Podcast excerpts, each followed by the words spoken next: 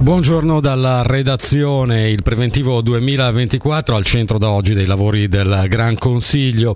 Si preannuncia una discussione accesa. Sentiamo Flavio Pasinelli. Contributo di solidarietà, taglia i sussidi cassa malati, revisione esterna della spesa pubblica, non sostituzione dei dipendenti statali.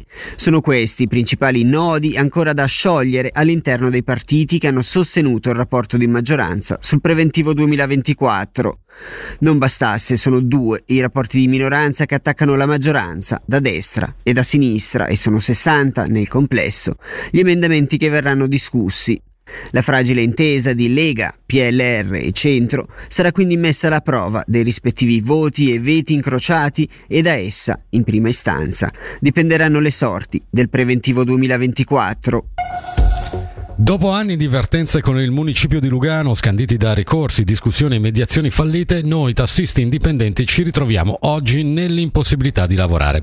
Con queste parole affidate a un comunicato stampa, i tassisti indipendenti luganesi annunciano un sit-in di protesta che comincia proprio in questi minuti in piazza della Riforma.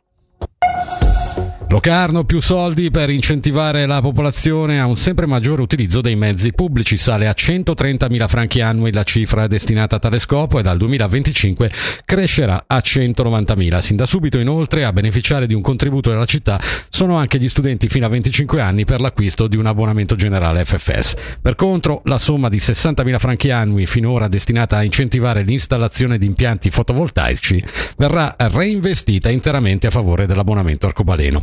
Per inoltrare la domanda di incentivo è sufficiente chiedere alla cancelleria l'apposito modulo o scaricarlo dal sito www.locarno.ch.